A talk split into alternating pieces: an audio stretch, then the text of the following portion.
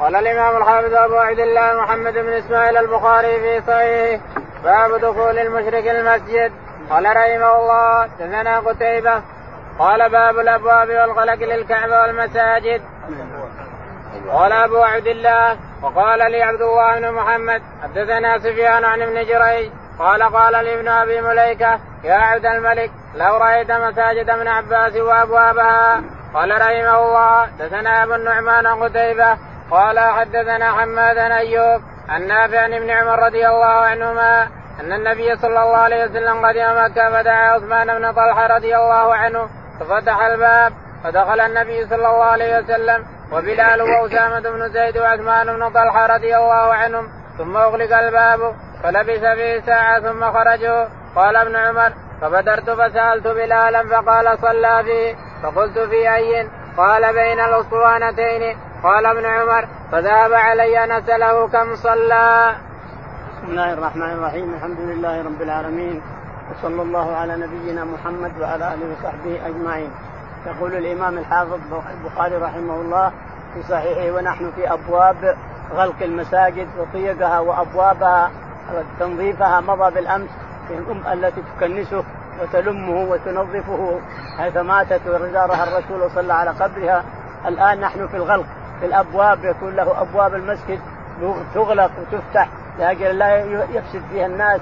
إذا صار أبوابه مغلقة ما حد تعرض المسجد ولا حد عبث فيه. وإذا صار طيقه كذلك مغلقة ما حد عبث فيه. وإلا فاليوم يعبث الناس في المساجد إذا كانت مفتوحة. يلعب فيها الأطفال يلعب فيها الجهال يلعب فيها المجانين.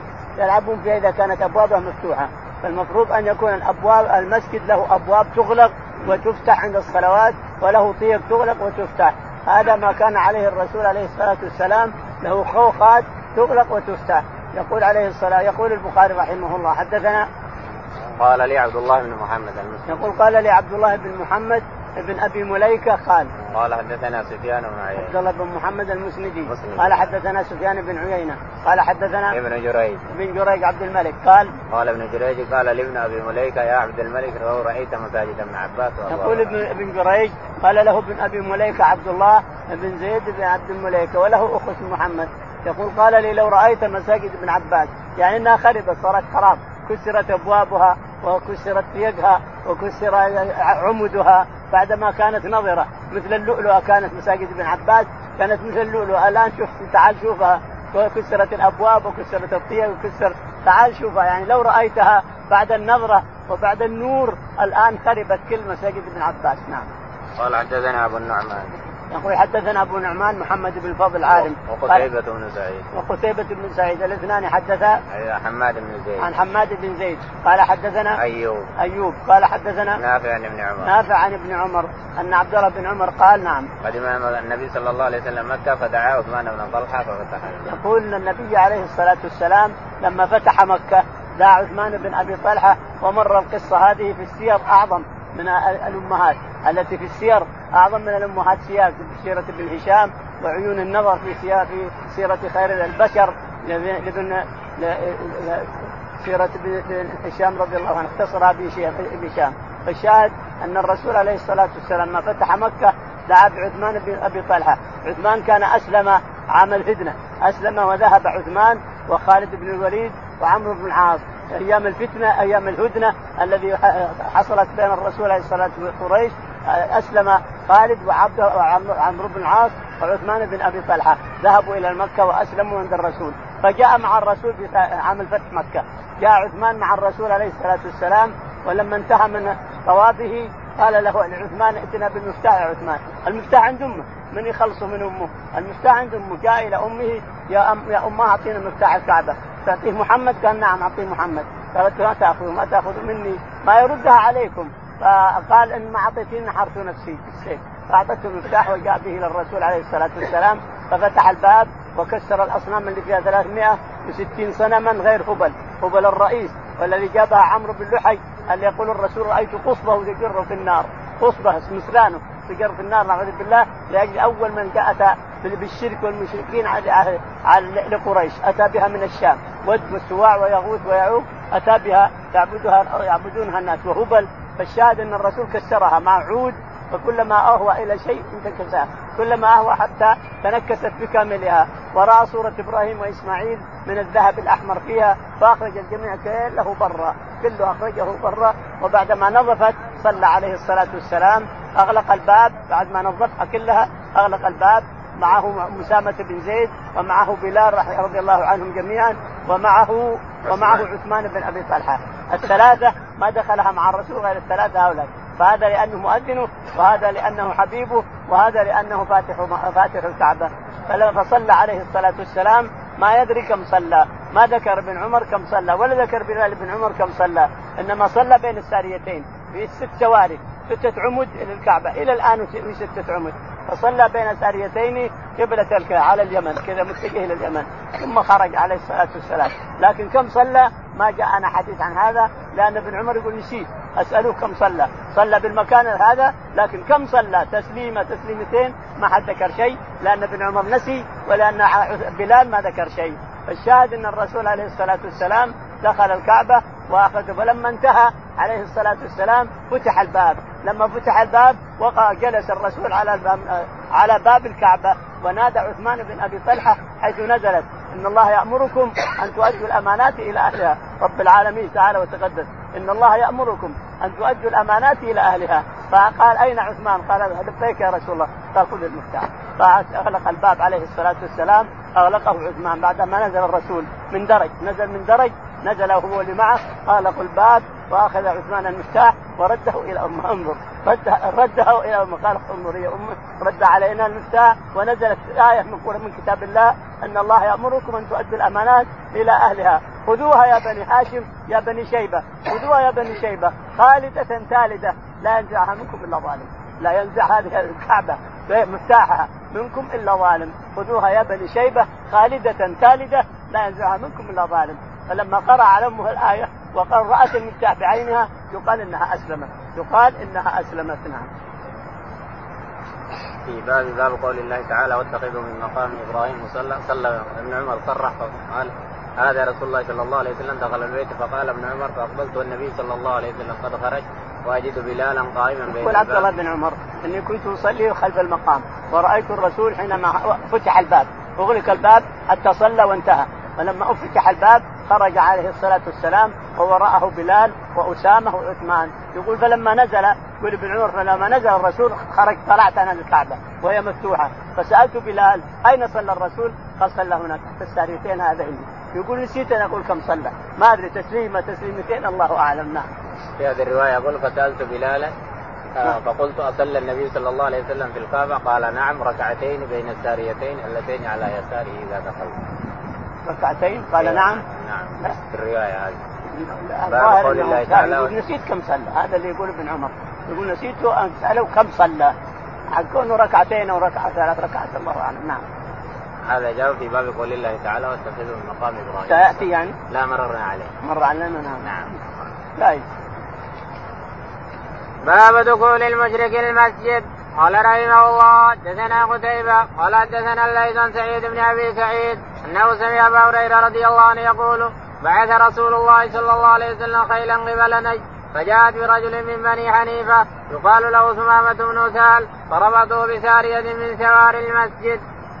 يقول البخاري رحمه الله باب ربط المشرك في المسجد في عمود المسجد.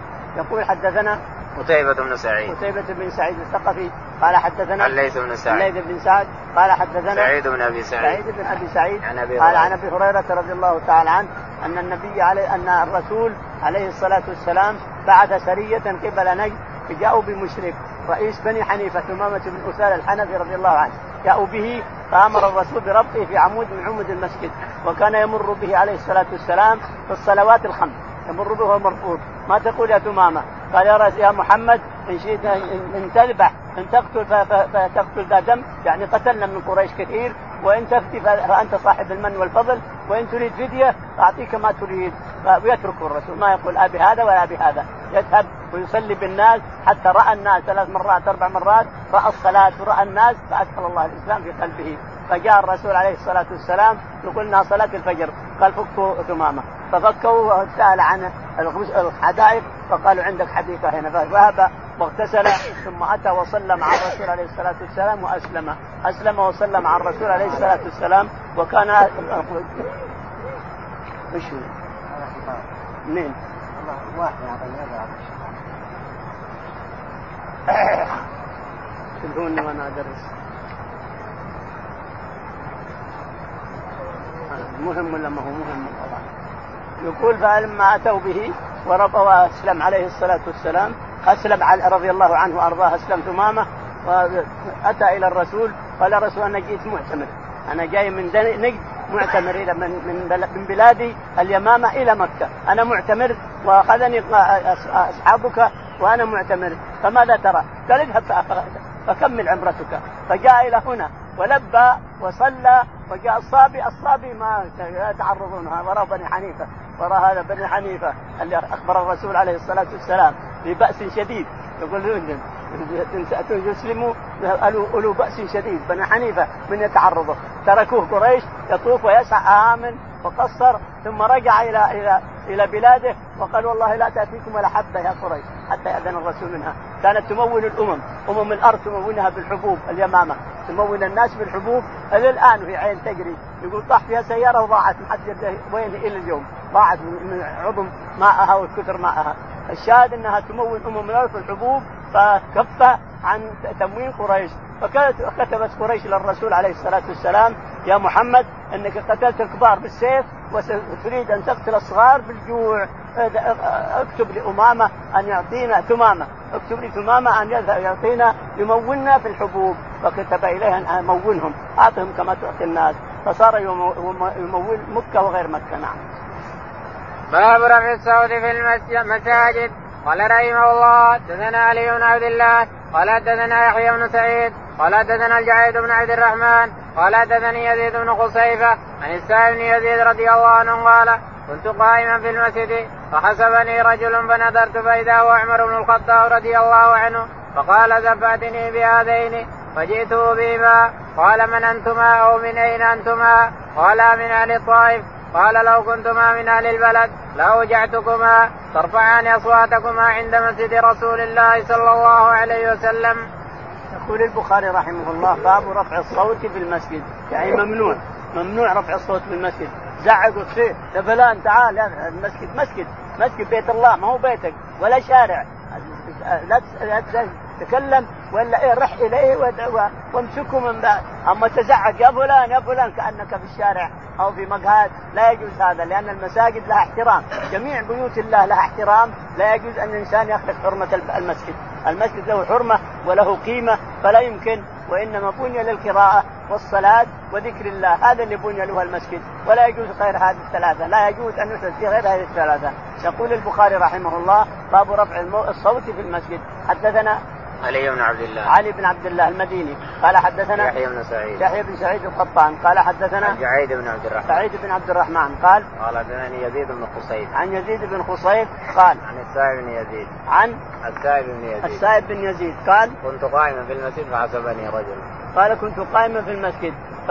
فحسبني رجل فحسبني رجل بحجر. فالتفت واذا عمر بن الخطاب رضي الله عنه. قال ائتني بهذين الاثنين اللي هم من الطائف رافعين أصواتهم يزعقون ويصيحون. قال ائتني بهذين الاثنين. فجاء بهما قال أمير المؤمنين يذهب فجاءوا إليه فقال من أين أنتما؟ قالوا من أهل الطائف. قال والله لو كنتم من أهل البلد من أهل المدينة لاوجعتكما ضربا لا ترفعوا أصواتكم في مسجد الرسول. أصواتكم صياح ولجه وغلبة في مسجد الرسول ما يمكن هذا.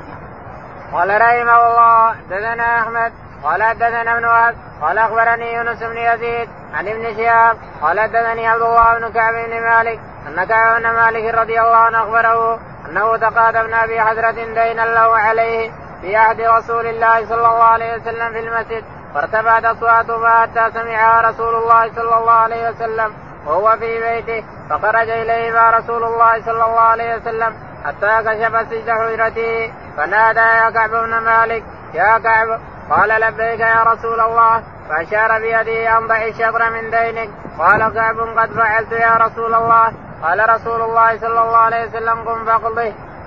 يقول البخاري رحمه الله في باب رفع الصوت في المسجد. حدثنا أحمد بن صالح. أحمد بن صالح. أحمد بن صالح. نعم أحمد بن صالح. شيخ الامهات قال حدثنا عبد الله بن وهب عبد الله بن وهب أحمد بن صالح مصري وابن وهب مصري. قال حدثنا يونس بن يزيد. يونس بن يزيد الأيلي. حدثنا الزهري. قال عن عبد الله بن كعب بن مالك عبد الله بن كعب بن مالك أن كعب رضي الله عنه تقاضى دينا لابن أبي حدرد له على ابن أبي حدرد يقال إنه في رمضان ويقال إنها ليلة القدر هكا الليلة اللي تنازع فيها ولهذا رفعت حينما ضج وتنازع ورفعت أصواتهما في المسجد رفعت ليلة القدر. راح خرج الرسول عليه مغضبا وقال تنازعان في المسجد. رفعت ليلة القدر لأجل خصامكما ومنازعتكما لأنهم تخاصما هذا يصيح وهذا يصيح. والشاهد أن الرسول عليه الصلاة والسلام رفع سقف بابه ثم قال يا كعب ضع ضع الشطر. لبيك يا رسول الله. قال ضع الشطر من مالك. قال قد فعلت يا رسول الله. قال للثاني قم فقده خلاص ضع الشطر بقى عندك مثلا 5000 2000 ونص طاحت و2000 ونص تجيبها. قم فقده هذا الحكم يجب أن يكون إلى يوم القيامة. إذا جاء اثنين مثلا وتخاصما وادعى أنه معسر المدين هذا معزل من الدين كثير ولا أستطيع وأنا أبو عيال ولا عندي مورد إلا كذا وكذا. يضع عني وأعطيه لكن لا يشترط شرط أنه يضع عني نصف وأعطيه. يقول الحاكم هو الذي يحكم. يقول يا فلان إني أرى أن تضع شطر مالك لعله يقضيك. فإذا وضع شطر ماله ألزم الثاني بقضاء. ألزم الثاني كما فعل الرسول عليه الصلاة والسلام بالقضاء ولزمه القضاء. نعم. باب الحلق والجلوس في المسجد. قال رحمه الله دثنا مسدد قال دثنا بشر المفضل عن عبيد الله النافع عن ابن عمر رضي الله عنهما أنه قال سأل رجل النبي صلى الله عليه وسلم على المنبر ما ترى في صلاة الليل؟ قال مثنى مثنى فإذا خشي الصبح صلى واحدة فأوترت له ما صلى وإنه كان وإنه كان يقول اجعلوا آخر صلاتكم مترا فإن النبي صلى الله عليه وسلم أمر به. يقول البخاري رحمه الله حدثنا باب الحلق والجلوس. باب الحلق والجلوس في المسجد. قال حدثنا مسدد. مسدد. قال حدثنا بشر بن المفضل. بشر بن المفضل. قال حدثنا عبيد الله بن عمر. عبيد الله بن عمر. قال العمري يعني. قال حدثنا نافع عن ابن عمر. نافع عن ابن عمر أن النبي عليه الصلاة والسلام سأله رجل وهو على المنبر قال ما صلاة الليل؟ يعني كيفية صلاة الليل يا رسول الله؟ قال مثنى مثنى. يعني اثنين اثنين اثنين اثنين. فإذا خشيت الفجر فأوتر واحدة توتر لك صلاتك كلها، لكن لو أن الإنسان نام عن وتره عن صلاته هذه كلها نام عنها وعن الوتر أيضا فإنه يقضيها في النهار لكن الوتر لا. الوتر اللي هو واحدة ما يقضيه مرة واحدة لأن وتر النهار المغرب والمغرب وتر النهار فلا توتر مرتين.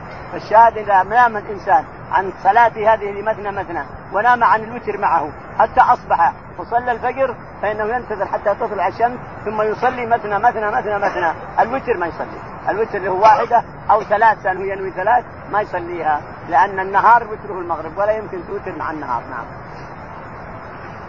وقال إنه كان يقول ابن عمر وإنه كان يقول اجعلوا آخر صلاتكم وترا فإن فينسب عن النبي ابن عمر رضي الله تعالى عنه ينسب عن النبي عليه الصلاة والسلام أنه كان يقول اجعلوا آخر صلاتكم وترا بالليل وترا. إذا إذا قمت يا الإنسان وصليت وأوترت اجعله هو الوتر. لكن لو كان له تهجد آخر آخر الليل فإنه لا يوتر أول الليل. لكن لو أوتر فإنه يقضيه بركعة ثم يوتر آخر الليل. يقضيه بركعة. يصلي ثلاث تصير الوحدة اللي صلاها آمن أربع يصيرون أربع. ثم يصلي يصلي ما شاء الله ثم بعد ذلك يوتر بواحدة. هذا إذا كان قد أوتر.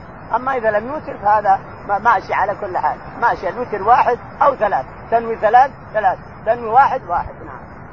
قال حدثنا أبو النعمان قال حدثنا حماد أيوب عن نافع ابن عمر رضي الله عنهما أن رجلا جاء إلى النبي صلى الله عليه وسلم يخطب فقال كيف صلاة الليل؟ قال مثنى مثنى فإذا خشيت الصبح فأوتر بواحدة توتر لك ما قد صليت وقال الوليد بن كثير حدثني عبيد الله بن عبد الله أن ابن عمر حدثهم أن رجلا نادى النبي صلى الله عليه وسلم وهو في المسجد يقول البخاري رحمه الله حدثنا أبو النعمان. أبو النعمان عارم قال حدثنا حماد بن زيد. حماد بن زيد.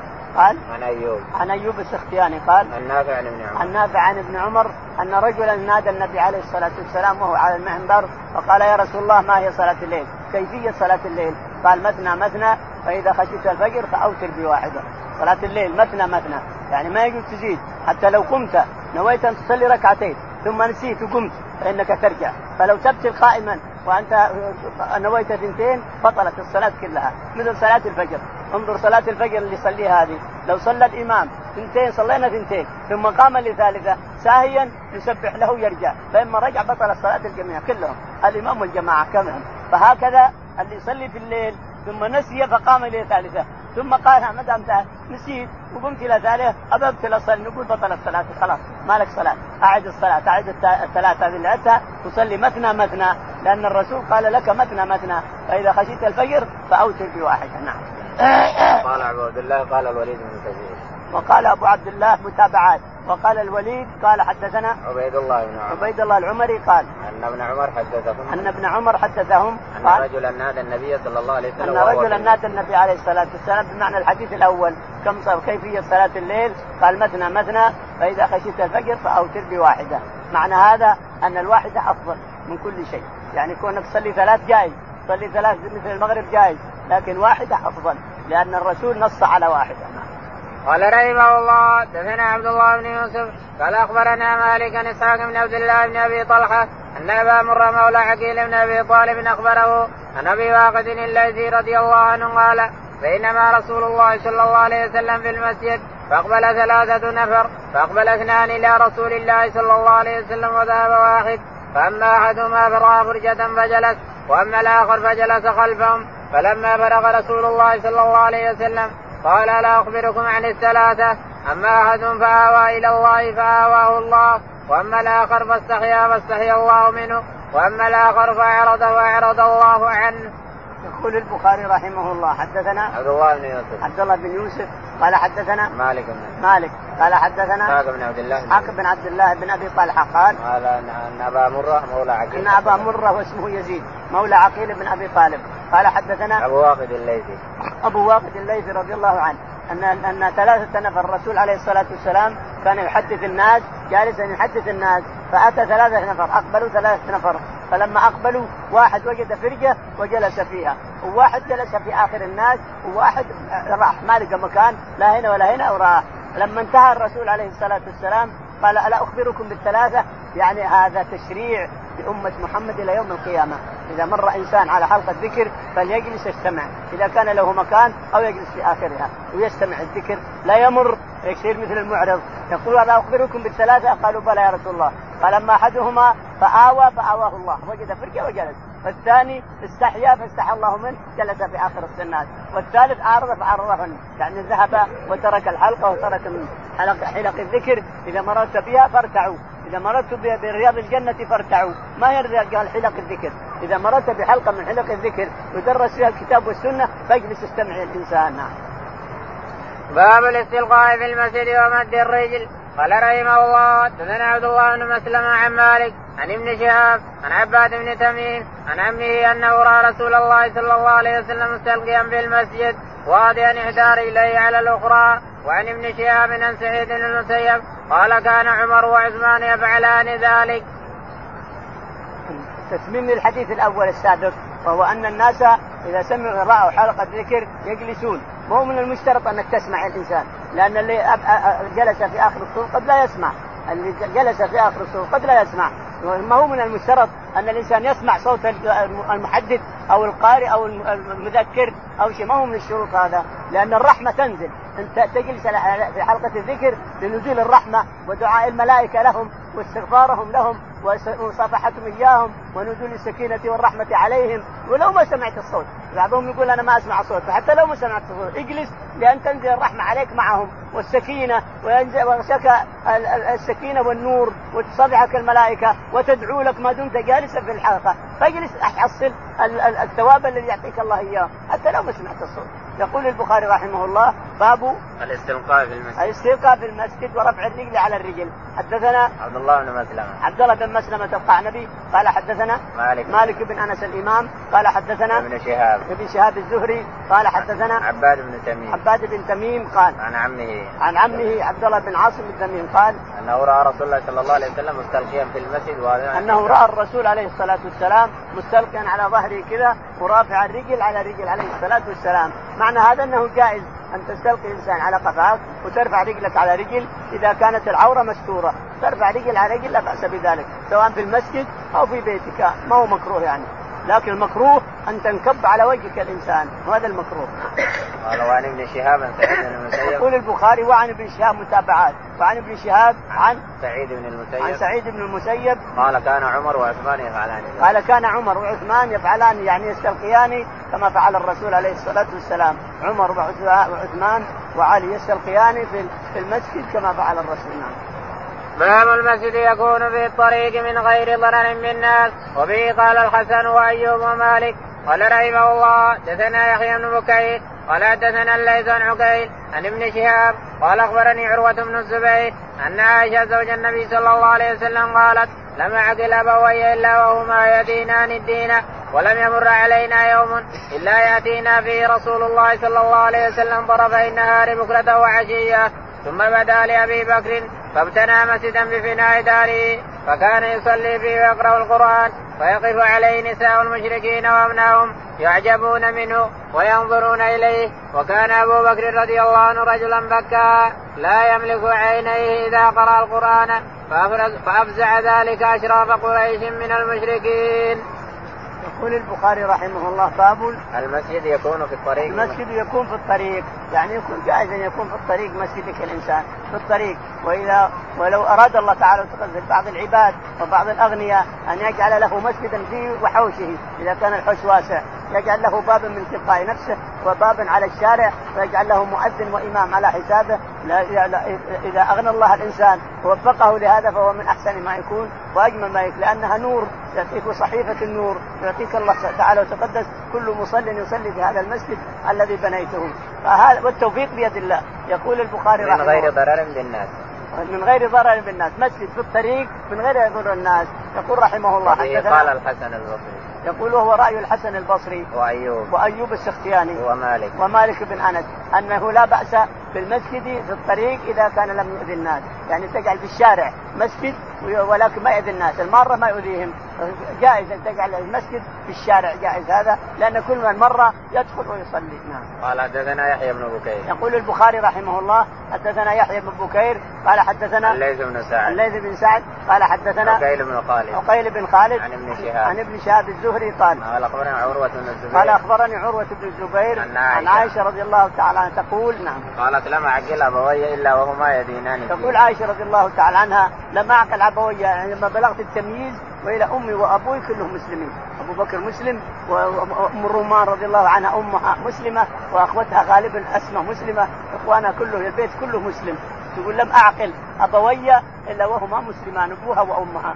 تقول وكان الرسول عليه الصلاة والسلام يأتينا مرتين في الصباح وفي المساء. يأتي إلى بيت الرسول إلى بيت أبي بكر الصديق رضي الله عنه. في الصباح مرة وفي المساء مرة. وكان أبو بكر رضي الله عنه اتخذ مسجدا عند بيته يصلي فيه يعني خارج عند بيته خارج في الشارع. فكان يصلي فيه رضي الله عنه وأرضاه. وكان إذا قرأ القرآن يبكي رجلا بكاء. إذا قرأ القرآن يبكي فيجتمع عنده نساء نساء كثير ورجال كثير وأسلم على يديه كثير بهذه القراءة. بهذه القراءة أسلم على يديه كثير أبو بكر الصديق. فأفزع فعل أبي بكر أفزع أشراف قريش. أوه يصلي ونخشى على نسائنا وعلى أبنائنا. فاشتكوا إلى الرسول عليه الصلاة والسلام.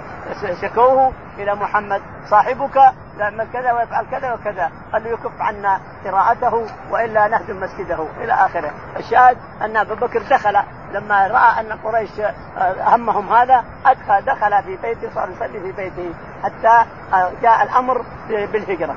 جاءهم الرسول عليه الصلاة والسلام وبشر أبو أبو بكر أن أن أمر أتاني بالهجرة إلى المدينة. فبكى أبو بكر. الصحبة يا رسول قال نعم الصحبة. فبكى من الفرح. عين تبكي أحيانا من الحزن وتبكي من الفرح. نعم. باب الصلاة في مسجد السوق. وسلم نعون في مسجد دار يغلق عليهم الباب. قال رحمه الله دثنا مسدد قال دثنا أبو معاوية الأعمش عن أبي صالح عن أبي هريرة رضي الله عنه عن النبي صلى الله عليه وسلم قال صلاة الجميع تزيد على صلاته في بيته وصلاته في سوقه 25 درجة فإن أحدكم إذا توضأ فأحسن وأتى المسجد لا يريد إلا الصلاة لم يخطو خطوة إلا رفعه الله بها درجة وحط عنه خطيئة حتى يدخل المسجد. وإذا دخل المسجد كان فيه صلاة ما كانت تحبسه وتصلي يعني عليه الملائكة ما دام في مجلس الذي صلى فيه. اللهم اغفر له اللهم ارحمه ما لم يحدث فيه. يقول البخاري رحمه الله باب الصلاة في مسجد السوق. الصلاة في مسجد السوق. السوق في مسجد يصلي فيه الإنسان لا بأس به. أو بيتك واسع وعندك غرفة كبيرة ويجتمع ناس عندك يصلون لا بأس بذلك. المهم الجماعة بس. المهم أنك تصلي جماعة لا تصلي لحالك. صلي جماعة. حتى لو في بيتك اجتمع عشر أنفار أكثر أقل صلي بهم أنت وصلوا جماعة. يقول البخاري حدثنا وصلى ابن عون في مسجد في داره وصلى ابن عون عبد الله بن عون صلى في مسجده في بيته في داره. اجتمع الناس عنده للدراسة والقراءة ثم بعد ذلك إذا وجب الوقت أقام الصلاة حتى وأقام الصلاة وصلى. كل إنسان إذا كان بيته واسع وعنده غرفة واسعة ويجتمع الناس اما للقراءة أو لطلب العلم أو لشيء من هذا جاء الوقت يؤذن ويصلي في بيته لا بأس بذلك. قال حدثنا مسدد يقول البخاري حدثنا مسدد قال حدثنا أبو معاوية أبو معاوية الضرير قال حدثنا ثم خرج يمشي إلى المسجد حط عنه خطيئة ورفع به درجة حتى يصل المسجد وكذلك إذا رجع يحط خطيئة ويرفع درجة إلى آخره. فيفضل على صلاته في بيته ب 75 وعشرين وقيل 27 نعم. وإذا دخل المسجد كان في صلاة ما كانت تحبسه. فإذا دخل المسجد وصلى ركعتين وجلس كان في صلاة ما دامت الصلاة تحبسه، صليت أنا وجلست تنتظر الفريضة تقام، أنت في صلاة ما دمت في صلاة في جلوسك هذا. الملائكة تستغفر لك. اللهم اغفر له. اللهم ارحمه. اللهم ارفع منزلته. ما لم يؤذي أحدا أو يحدث. يخرج يعني يصيبها البول أو الغط ويحدث ما يخرج صريح أو شيء من هذا. ما لم يؤذي احدا من الناس أو يحدث. تنقطع عنه الملائكة نعم. اللهم اغفر له اللهم ارحمه. اللهم اغفر له اللهم ارحمه. الملائكة ودعاهم مستجاب. دعاء الملائكة مستجاب نعم. باب تشبيك الأصابع في المسجد وغيره.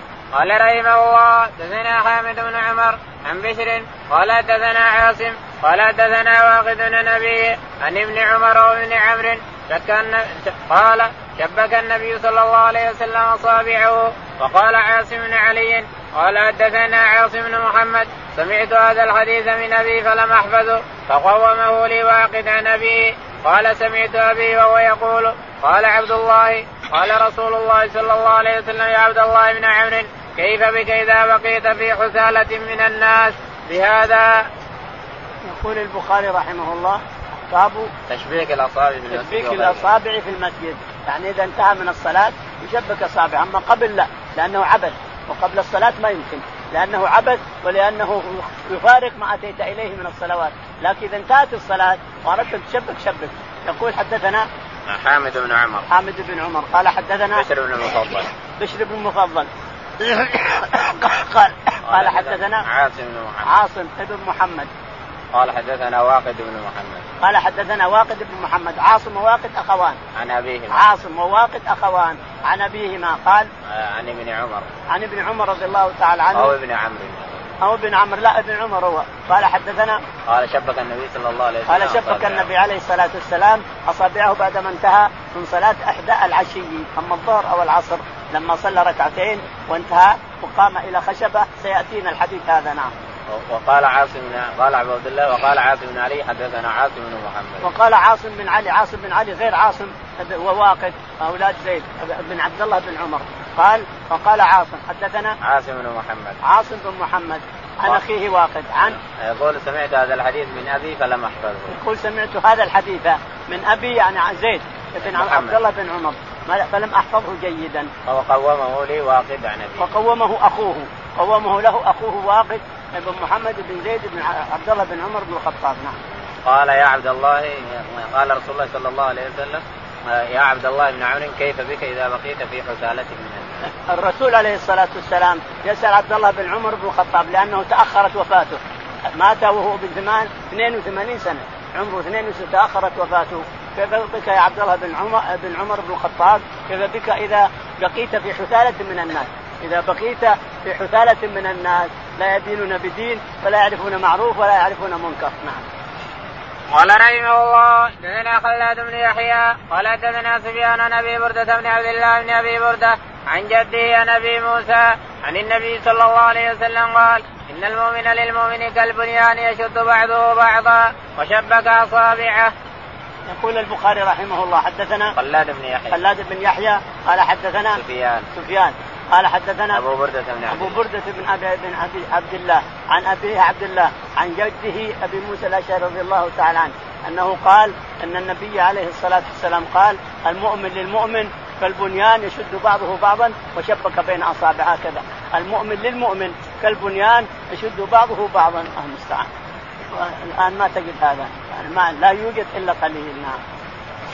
قال رحمه الله دثنا إسحاق قال دثنا ابن شميل قال أخبرنا ابن عون عن ابن سيرين عن أبي هريرة رضي الله عنه قال سلى بنا رسول الله صلى الله عليه وسلم إحدى صلاتي العشي قال ابن سيرين سماها أبو هريرة ولكن نسيت أنا قال فصلى بنا ركعتين ثم سلم فقام إلى خشبة معروضة في المسجد فاتكى عليها كأنه غضبان ووضع يده اليمنى على اليسرى وشبك بين أصابعه ووضع خده الأيمن على ظهر كفه على ظهر كفه اليسرى وخرجت السرعان من أبواب المسجد. فقالوا قصرت الصلاة وفي القوم أبو بكر وعمر فهاب أن يكلمه وفي القوم رجل في يديه طول يقال له ذو اليدين. قال يا رسول الله أنسيت أن قصرت الصلاة؟ قال لم أنس ولم تقصر. فقال أكما يقول ذو اليدين؟ فقالوا نعم. فتقدم فصلى ما ترك ثم سلم. ثم كبر وسجد مثل سجوده أو أطول. ثم رفع رأسه وكبر.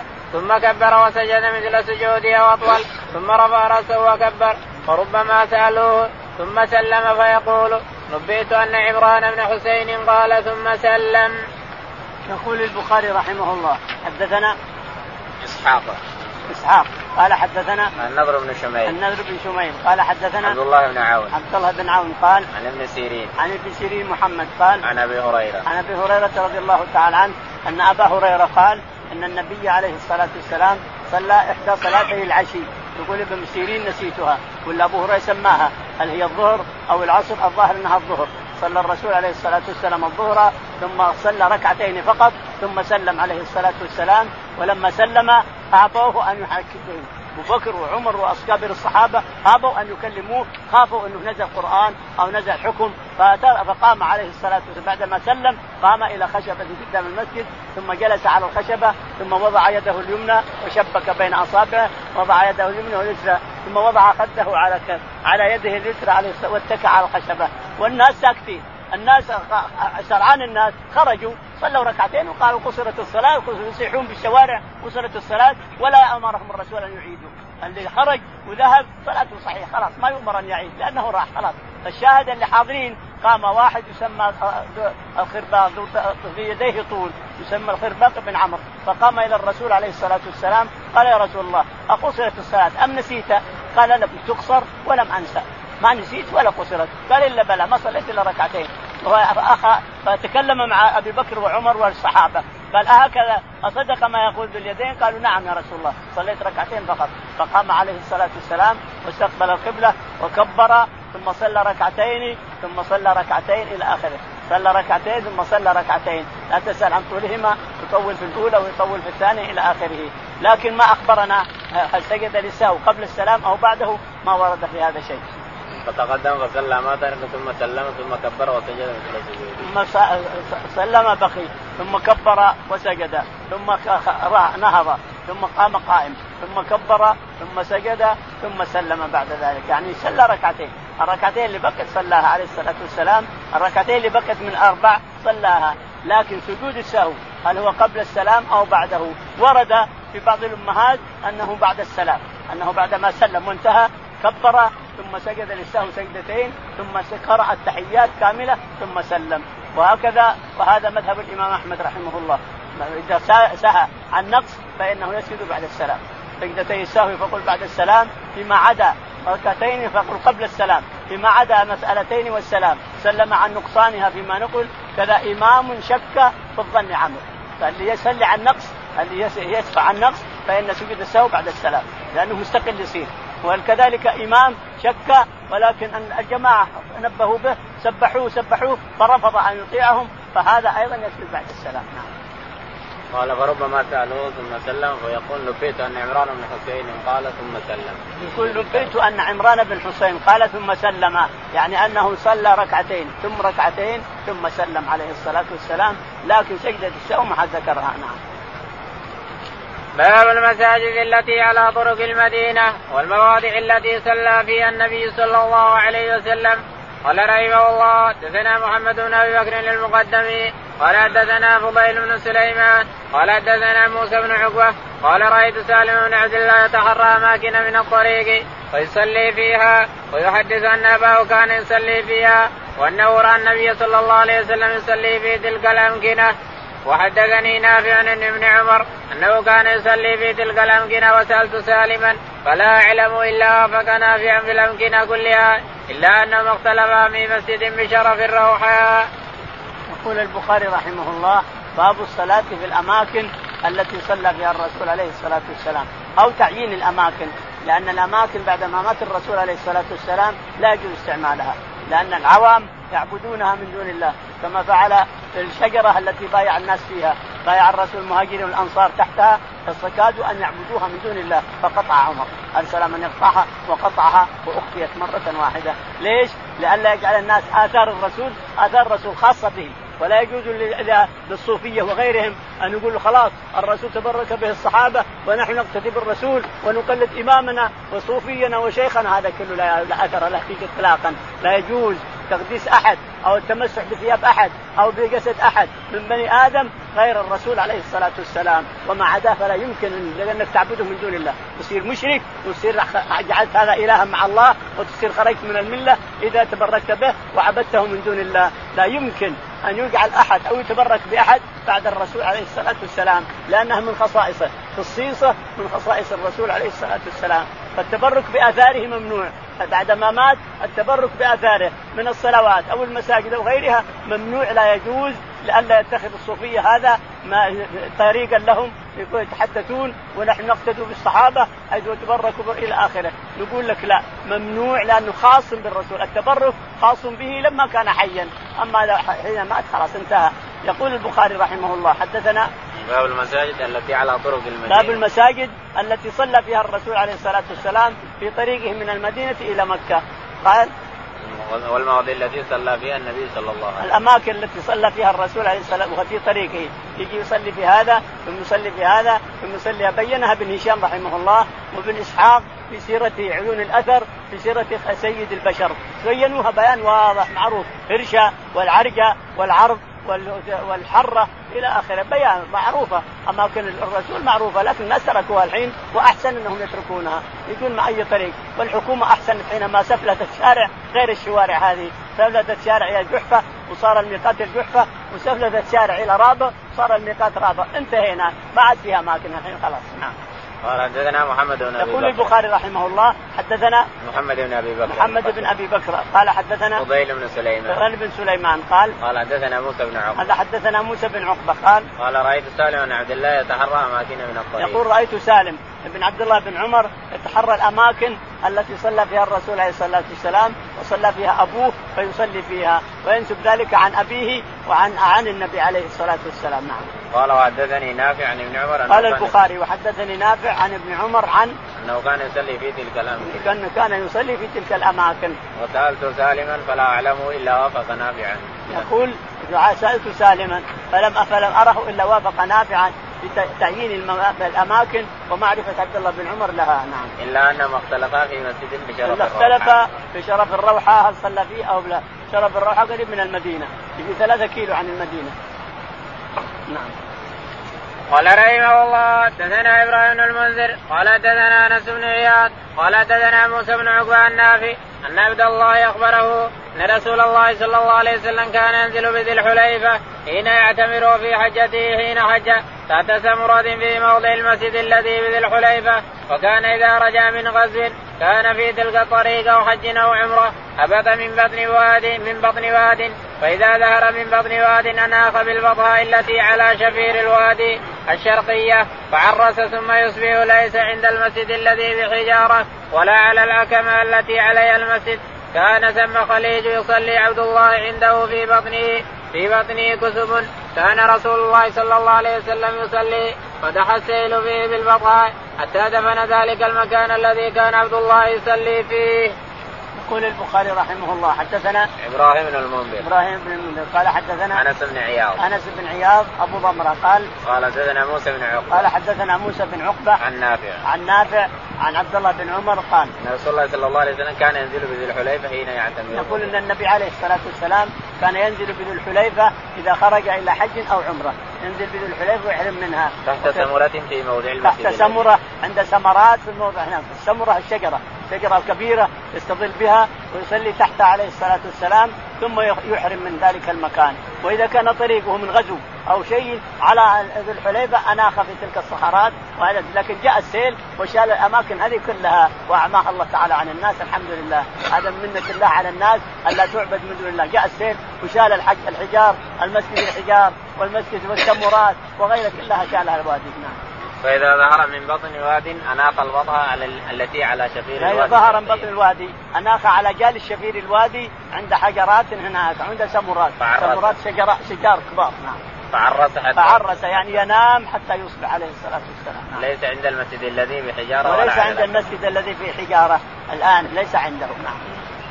قال ثم خليل يصلي بعد عبد الله بن عمر في بطن كتب يقول كان عبد الله بن عمر يصلي في الأماكن التي يصلي فيها في الوادي أيضا نفسه وعند الحجارة وتحت السمرات لكن شيلت هذه كلها بحمد الله نعم. وأن عبد الله بن عمر حدثه أن النبي صلى الله عليه وسلم صلى حيث المسجد الصغير الذي دون المسجد الذي بشرف الروحاء وقد كان عبد الله يعلم المكان الذي كان كان صلى فيه النبي صلى الله عليه وسلم يقول ثم عن يمينك حين تقوم في المسجد في المسجد تصلي وذلك المسجد على حافة الطريق اليمنى وأنت ذاهب إلى مكة. بينه وبين المسجد الأكبر رمية بحجر أو نحو ذلك. يقول البخاري رحمه الله أن ابن عمر رحمه الله كان يتتبع مساجد الرسول عليه الصلاة والسلام. فذو الحليفة مسجده كبير جدا. ذو الحليفة اللي يحرم عنه الرسول عليه الصلاة والسلام كبير جدا وأحيانا يحرم من نفس الوادي. إذا رجع من مكة أو من غزوة احرم جلس في نفس الوادي هذا ثم صلى فيه الأوقات. وكان ابن عمر يعلم هذا كله. يعلم الأماكن التي يصلي فيها الرسول عليه الصلاة والسلام وكذلك سالم. ثم عميت على الناس ما حد يدري أين هي ولا مدن لكن يقول إنهم اختلفوا في شرف الروحة. شرف الروحة ثلاثة كيلو عن المدينة. هي قريبة من ذي الحليفة. يصلي الرسول عليه الصلاة والسلام ثم يصبح في ذي الحليفة ويزاد فيها ويجلس. هو يجلس ينام في في في شرف الروحة فإذا عرس وأصبح الصباح ذهب إلى المسجد الذي يصلي فيه هو كبير جدا. مسجد الحليفة كبير جدا لكن في مسجد صغير كان ابن عمر يصلي فيه ويقول إن النبي كان يصلي في هذا. الله أعلم. فالشاهد إن البركات والتبرك بعد موت الرسول عليه الصلاة والسلام أو بآثاره بعد ما انتهى فلا يجوز خصاصا لأنها من خصائص الرسول من خصائص الرسول وجمع السيوطي 500 خصيصة للرسول عليه الصلاة والسلام. لا يجوز لأحد أن أن يستعملها أو يقلدها أو يقول أنا بفعل كذا لأنه تقليد الرسول أو كذا نقول لا هذه من خصائص الرسول. فلا يمكن لأحد أن يأخذها تشريعا لا يمكن. اللهم اهدنا فيمن هديت وعافنا فيمن عافيت وتولنا فيمن توليت اللهم توفنا مسلمين والحقنا بالصالحين رب العالمين.